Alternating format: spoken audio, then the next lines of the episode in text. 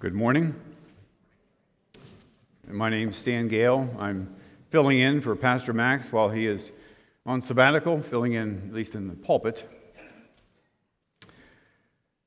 Well, we are working our way through the book of James uh, this summer, and we have arrived at the last passage in the first chapter that we're going to be exploring.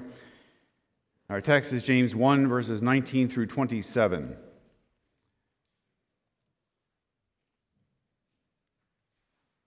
Let's give ear to the reading of God's word. Know this, my beloved brothers. Let every person be quick to hear, slow to speak, slow to anger. For the anger of man does not produce the righteousness that God requires. Therefore, put away all filthiness and rampant wickedness, and receive with meekness the implanted word which is able to save your souls. And be doers of the word and not hearers only, deceiving yourselves. For if anyone is a hearer of the word and not a doer, he is like a man who looks intently at his natural face in a mirror. For he looks at himself and goes away and at once forgets what he was like. But the one who looks into the perfect law, the law of liberty, and perseveres, being no hearer who forgets, but a doer who acts, he will be blessed in his doing. If anyone thinks he is religious and does not bridle his tongue, but deceives his heart, this person's religion is worthless. Religion that is pure and undefiled before God, the Father, is this to visit orphans and widows in their affliction and to keep oneself unstained from the world. This is the reading of the very word of the living God. The title of this morning's message is Mirror, Mirror in the Word. Let's pray.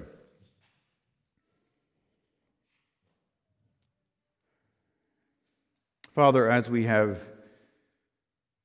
lifted our eyes to you throughout this service of worship, looking to you as you have called us into your presence, looking to you as we have sung the great truths of the faith, looking to you as we have prayed, confessed our sin, confessed the faith.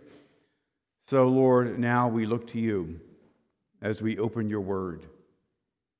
And Lord, I pray that you would be at work in each one of us and that your spirit would inhabit its preaching. In Christ's name we pray. Amen. A survey was administered to Christians um, across a variety of denominations. And one of the questions that the survey was seeking to answer was this Do sermons really have an impact? Do sermons really have an impact? Well, the conclusion was one of those um, good news, bad news kinds of things.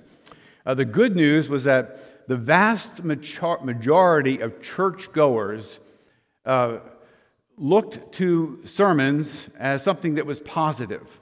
They looked forward to sermons and it, they found sermons um, meaningful and important to them. All right, that's the good news. Uh, the bad news was that those same churchgoers did not think that the sermon made much difference in their lives. In fact, only 17% thought preaching prompted any change in them. Well, I think that James would be deeply disturbed to hear the results of that survey. And the main reason James would be disturbed is that James holds a high view of the Word of God.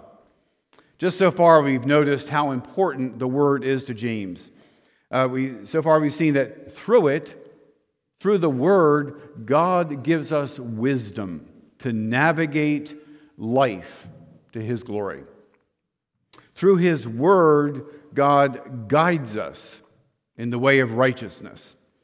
Through His Word, God brings us from spiritual death to spiritual life. Just last week, we read this in verse 18.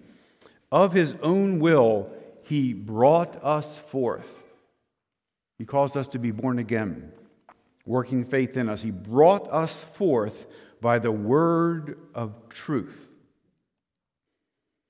And so James has shown us a word that is life giving and life directing. James' letter is filled with references to the Bible.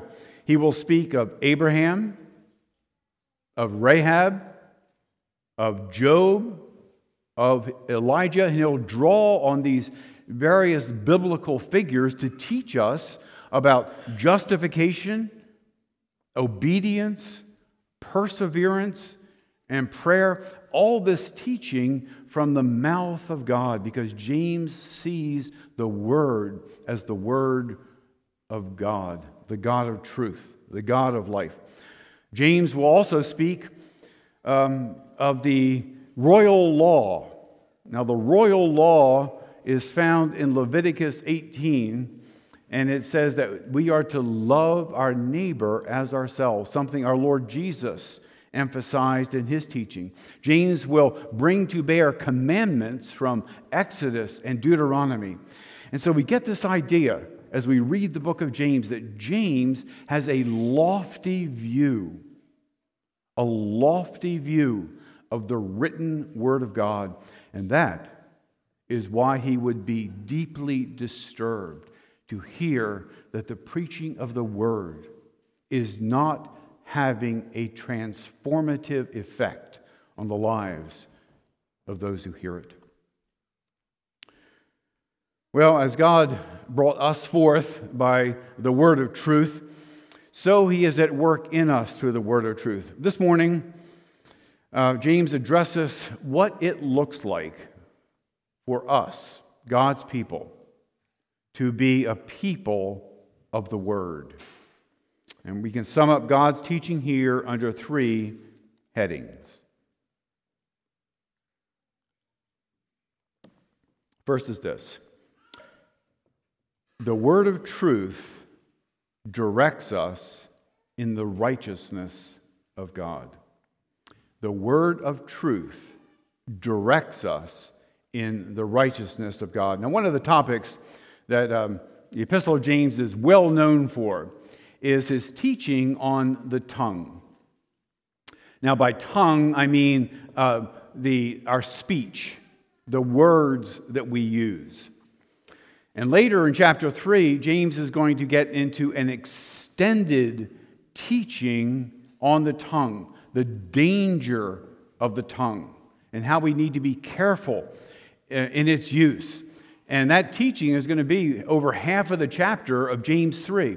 But here, James brings up the tongue for a different reason than he will in that extended teaching in chapter 3. Look what he says here, verse 19. Know this, my beloved brothers. Let every person, notice the individual responsibility there. Note, let every person be quick to hear slow to speak, slow to anger. And we see here that James is not simply talking about our speech. He's not just talking about our words, he's talking about our words, the use of our tongue in the context of anger. Anger. I think it's the case that every time in the Bible that we find teaching on anger, we also find in the vicinity of that teaching on anger, teaching on the tongue. Now, why is that? It's because the tongue, our words, are the weapon of choice in the hand of anger. Let me give you an example. The Apostle Paul in Ephesians 4 writes this Be angry and do not sin. Do not let the sun go down on your anger and give no opportunity to the devil. All right, that's verses uh, 26 and 27 of Ephesians 4. In, in verse 29 of that chapter, Paul goes on to say this Let no uncorrupting talk come out of your mouths, but only such as is good for the building up, as fits the occasion, that it may give grace to those who hear. We find teaching of, about anger, and right in the vicinity, we find teaching on the tongue. Think about uh, th- hurtful things that you have said when you've been angry, or maybe hurtful things that have said, been said to you by those who were angry. And the words, these hurtful things, don't need to be yelling. It's just things that tear others down, that we know is a dagger to them, and that will hurt them deeply by we and we assault people, or we can be assaulted with the tongue prompted by anger. Well, what does James want one of us when we find ourselves provoked? What he wants is he wants us to be measured in our response. He wants us to exercise control over ourselves. He wants us to say, as he says here, to be quick to hear, slow to speak, slow to anger. Or we could put it that we're not to be reactive. We're not to be reactive, rather, rather we are to be responsive to what we hear. And that is what we find in teaching on the tongue, for example, in the book of Proverbs. Proverbs 18 says, He who gives an answer before he hears, it is folly and shame to him. How often do we do that? We're ready to jump to a conclusion before we really listen, before we really understand. Or Proverbs 15:1 says, "A soft answer, a gentle answer turns away wrath," meaning that we don't respond in kind when we are assaulted with words. Well, we've already noted that uh, James is called the Proverbs of the New Testament because it deals with very common themes and is very practical. Well, something else we see in James is how much it parallels our Lord's teaching in the Sermon on the Mount. And we see one of those parallels here. In the Sermon on the Mount, Jesus teaches about anger. And again, we see teaching about anger and in the vicinity is teaching about the tongue. This is what our Lord says in Matthew 5. He says, But I say to you that everyone who is angry with his brother will be liable to judgment. And here's the rest. And whoever insults, that's the tongue, isn't it? Whoever insults his brother will be liable to the council. And whoever says, You fool, will be liable to the hell of fire. Now, why does James counsel us about anger? Why, why is the big deal? Why does our Lord Jesus emphasize it? Well, James tells us right here in our text. Look at verse 20.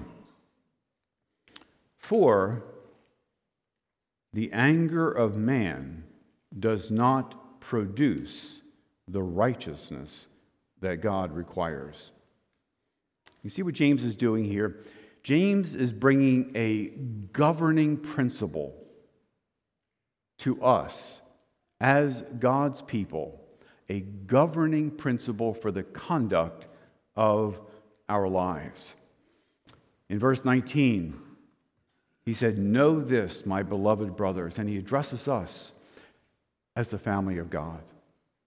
He addresses us as subjects of the kingdom of God.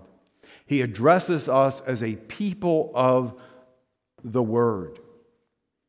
And he says that as a people of God, all that we do, all that we say is to be governed by the righteousness of God, governed by the righteousness that God wants of us. And so James asks us here look at the way that you treat others. Look again at that tweet you posted as part of that thread. Look at how you handled yourself when you were maligned, when you were mistreated. Did your response seek the righteousness of God? Did your response, was it concerned for the righteousness that God requires? Or was your response more concerned with your own rights and righteousness?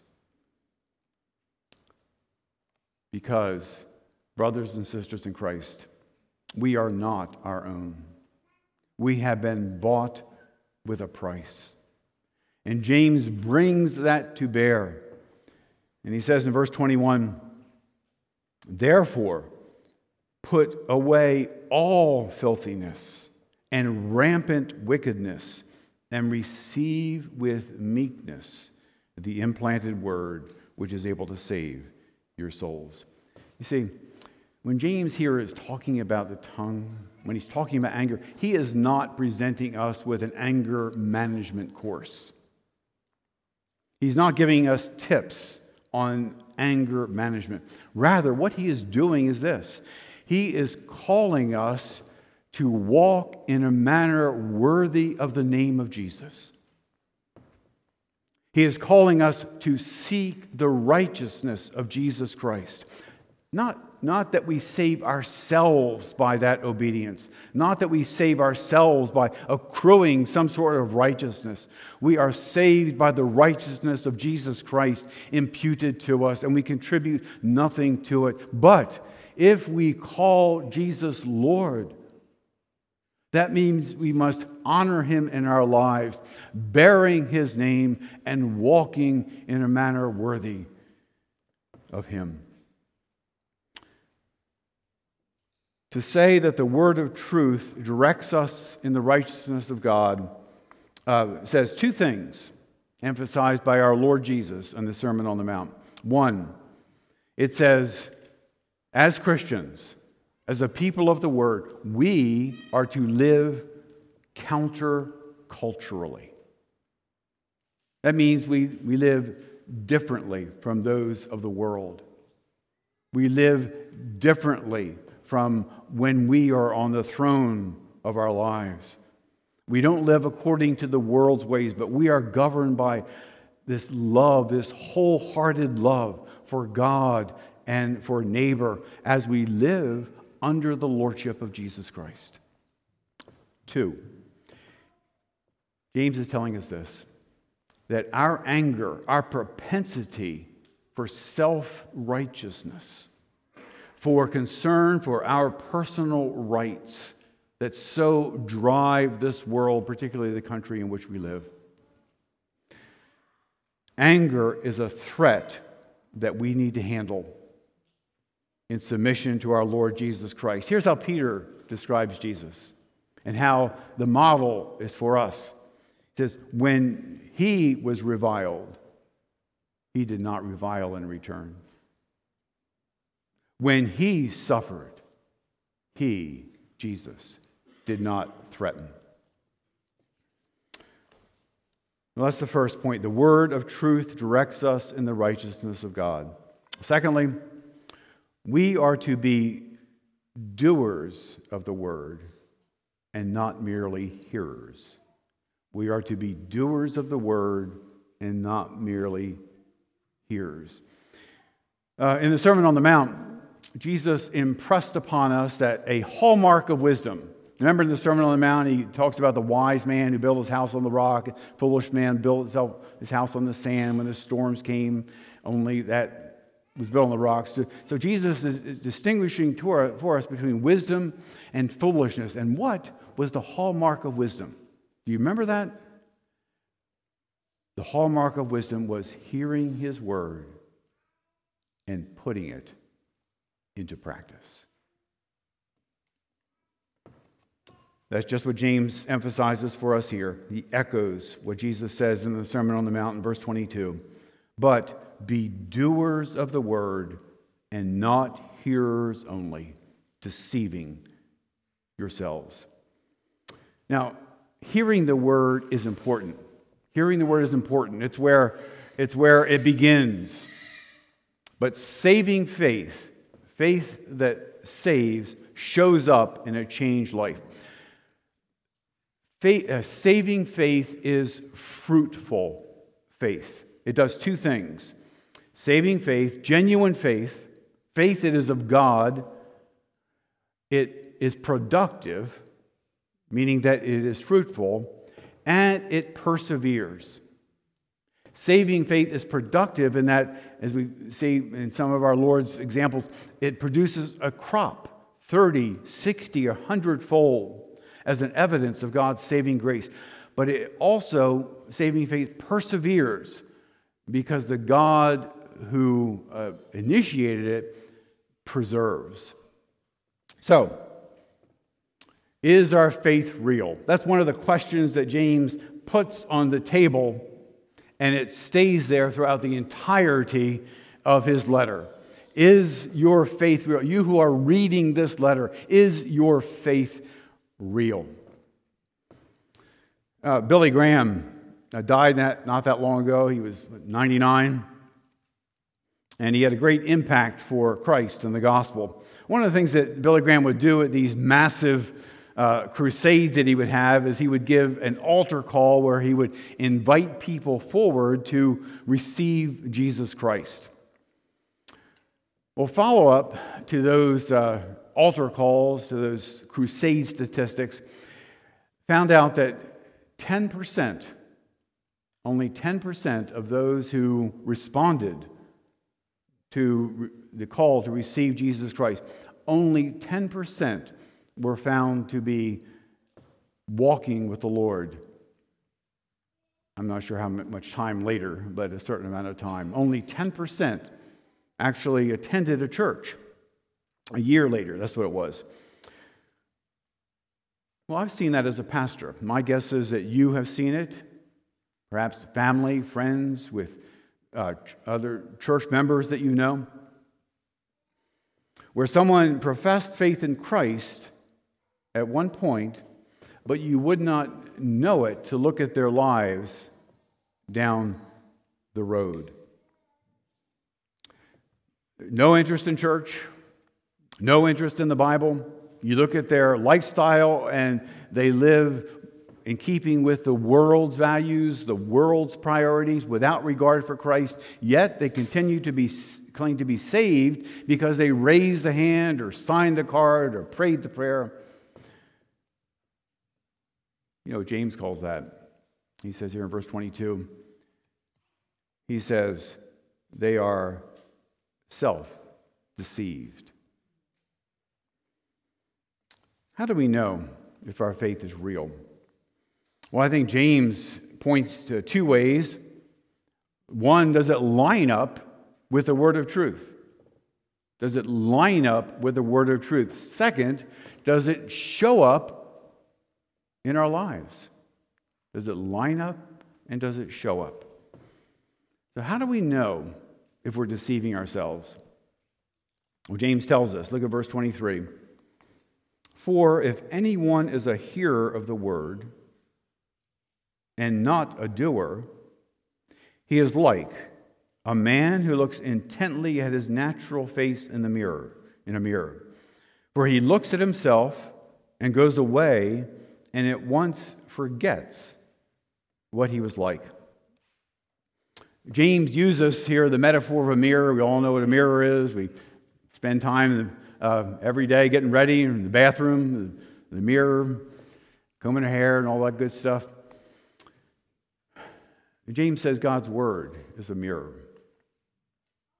And in that mirror, as we hold up God's word and look at ourselves in it, and we see ourselves a sinner, and we recognize that there is nothing that we can do to save ourselves, and we look at that mirror of the Word, and it says, This person that I'm looking at in the mirror cannot save me. We cannot save ourselves. We need a Savior. And that word points us to Jesus Christ. All throughout, we are pointed to Jesus Christ. That blameless and upright man we talked earlier, it points us to Christ. But also, that word calls us to be blameless and upright, not to save ourselves, Jesus does that, but to live in a manner worthy of Christ. And so we look in the mirror of God's word and we see areas where we see blemishes of sin, where we see all sorts of things that we need to take care of. And you know what that word doesn't do what that bathroom mirror does and just shows us what's on the outside. It shows us the inside. It shows us, it exposes the thoughts and intentions of our hearts. As the Word of God, the work of the Spirit, we are laid bare. And a doer of the Word sees what God shows us and does something about it. James calls the mirror something that I we probably uh, is a little surprising to us.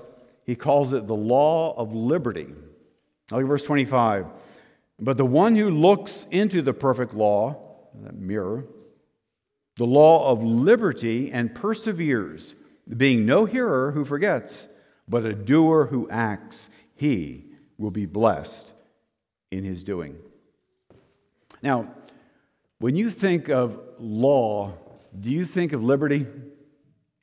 Probably not. You probably, when you think of law, you think of restriction, right? You think of bondage. You think of being held back.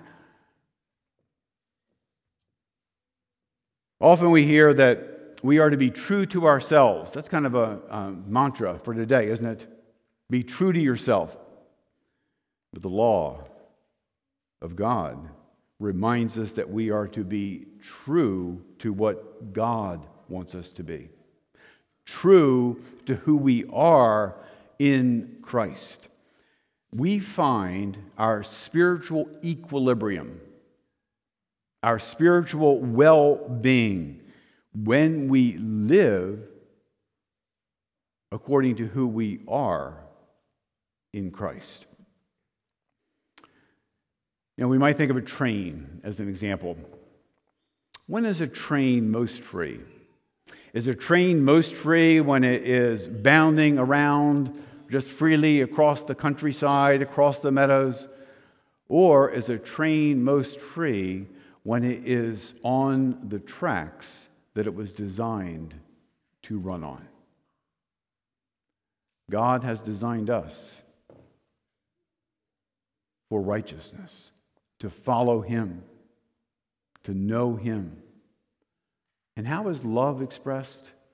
If you love me, you will do what I say. How is the law summarized in Matthew 22? Love the Lord your God, love your neighbor as yourself. In verse 25, James says that he will be blessed in his doing.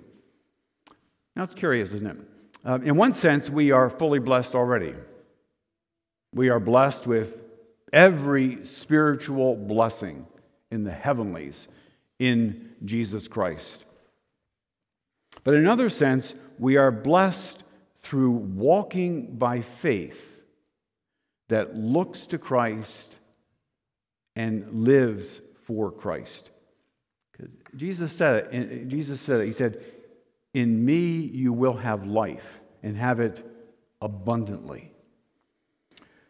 So James is pointing us to the blessing of living according to the Word of God. And you know what? That applies even in difficult times. It applies even in trials. Listen to these words of Jeremiah the prophet. And Jeremiah, he was called the weeping, weeping prophet, and he had a tough road to hoe. Listen to what he says Jeremiah 17. Blessed is the man who trusts in the Lord, whose trust is the Lord. He is like a tree planted by water that sends out its roots by the stream and does not fear when heat comes, for its leaves remain green and is, is not anxious in the year of drought, for it does not cease to bear fruit. See, trust in the Lord is exhibited in obedience to his word. All right, the word of truth directs us in the righteousness of God. Secondly, we are to be doers of the word and not merely hearers. And the third heading is this our relationship with God shows up in the practice of religion. Our relationship with God shows up in the practice of religion.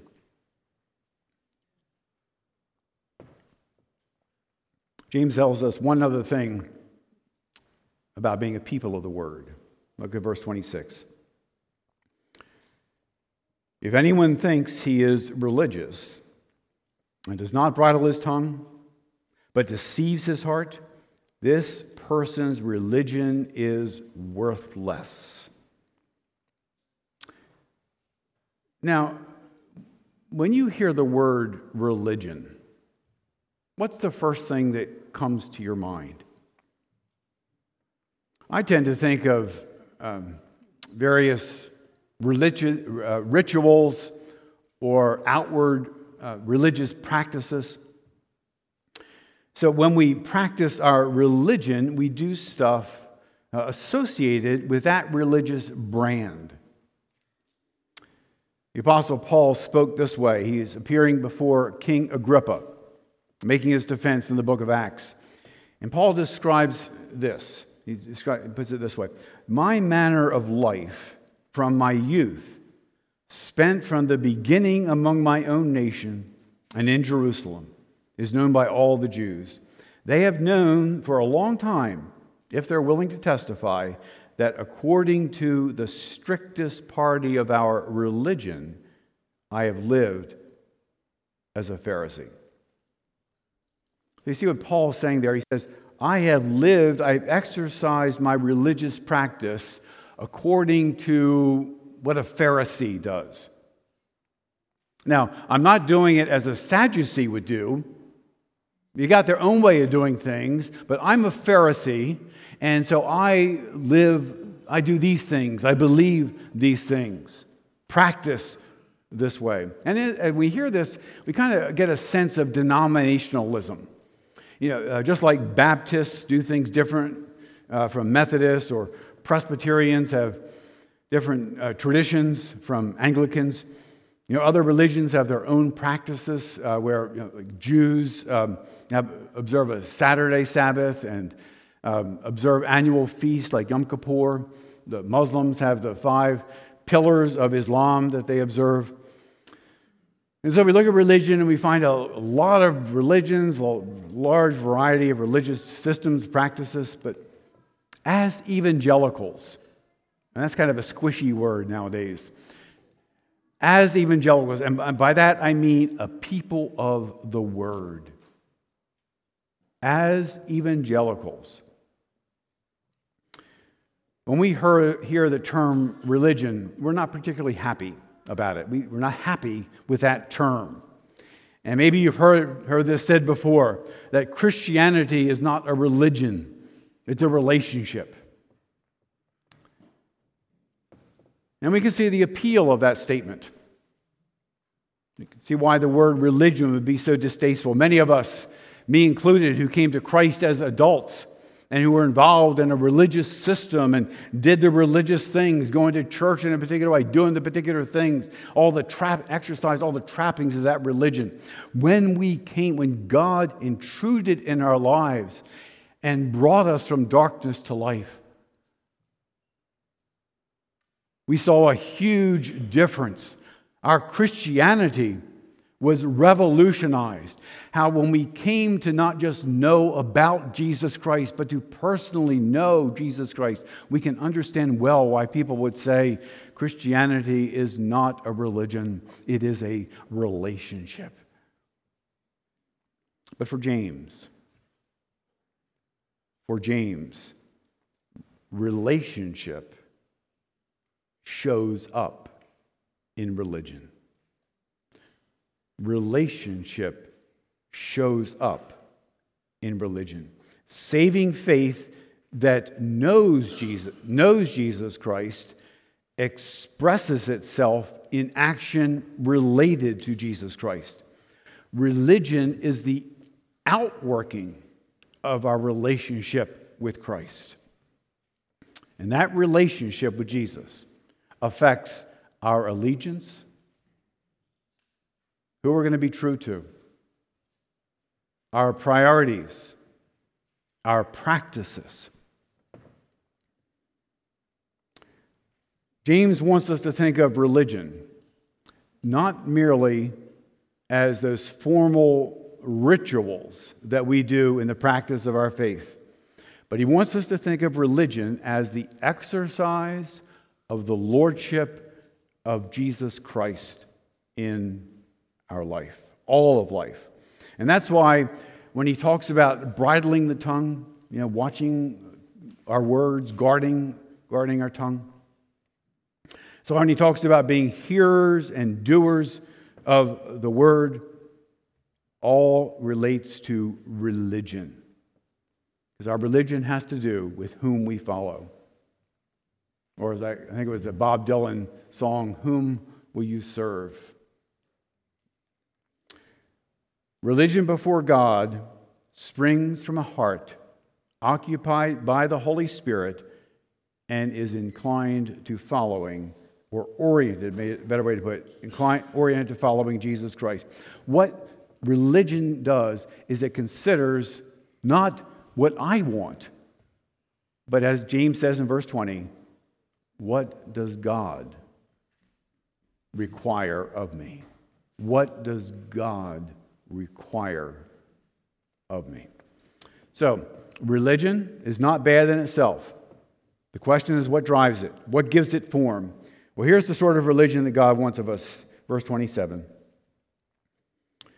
Religion that is pure and undefiled before God the Father is this to visit orphans and widows in their affliction and to keep oneself unstained from the world. See, our religion is to reflect the heart of the God that we know and love and serve. Now, here, James puts it positively and negatively. Positively, he says that our religion is to reflect the values and priorities of God. It's to reflect the values and priorities of God. You know, sometimes when we hear those uh, priority lists, we see, we see the, uh, it's presented uh, in terms of priorities of our life, it's presented as a list. What goes at the top? You know, God, and then um, family, and then work, and then self. But that's not a biblical, biblical conception of priorities. There's no list about it. A biblical conception of priorities is a wheel where you've got God at the center of everything. And so that we serve God uh, in how we work, we serve God in our religious practice, we serve God in how we treat others, we serve God in how we use our time, serve God in how, everything involves serving our God, for from him and through him and to him are all things. To God be the glory forever. And so James says here that religion before God is, uh, is visiting orphans and widows in their affliction. And that is a sampling, a taste of the priorities of God. That's not the exhaustive list of what really, but our religion, the things that we do, what we give our money to, how we use our time, all reflects what is important, what God has told us about as He's shown us His heart in His Word. All right, that positively we're to direct ourselves that way. Negatively, we are to restrain ourselves. We're to keep ourselves unstained, is what he says, from the corrupting, rebellious values and actions of a world that does not know Jesus Christ. You see what James is calling us to here, brothers and sisters. James is calling us to a deeper spiritual, maybe that's not the good word to use, a deeper all of life. A deeper life than going to church, than praying before you eat, deeper than having a habit of personal devotions. James is calling us to a God honoring, Christ serving, spirit driven life where the thoughts and intentions of our hearts and the conduct of our lives in every respect seek and serve the God who has claimed us as his very own. Here at Meadowcroft, we have basically the same order of service every week. I think it's a delightful liturgy where God calls us and we respond, and it's a very full and joyous uh, liturgy. So, after the sermon each week, uh, what do we do? We sing a song, a song that is some way a response to what we have heard in the preaching of the word. And we sing that, and then after the benediction, we sit back down and spend a minute or two reflecting on our time in the service, reflecting on the things that God has impressed upon us, whether in the preaching of the word or a song that was sung or a prayer prayed or something the Spirit kind of worked in us off the page. And that's a helpful practice.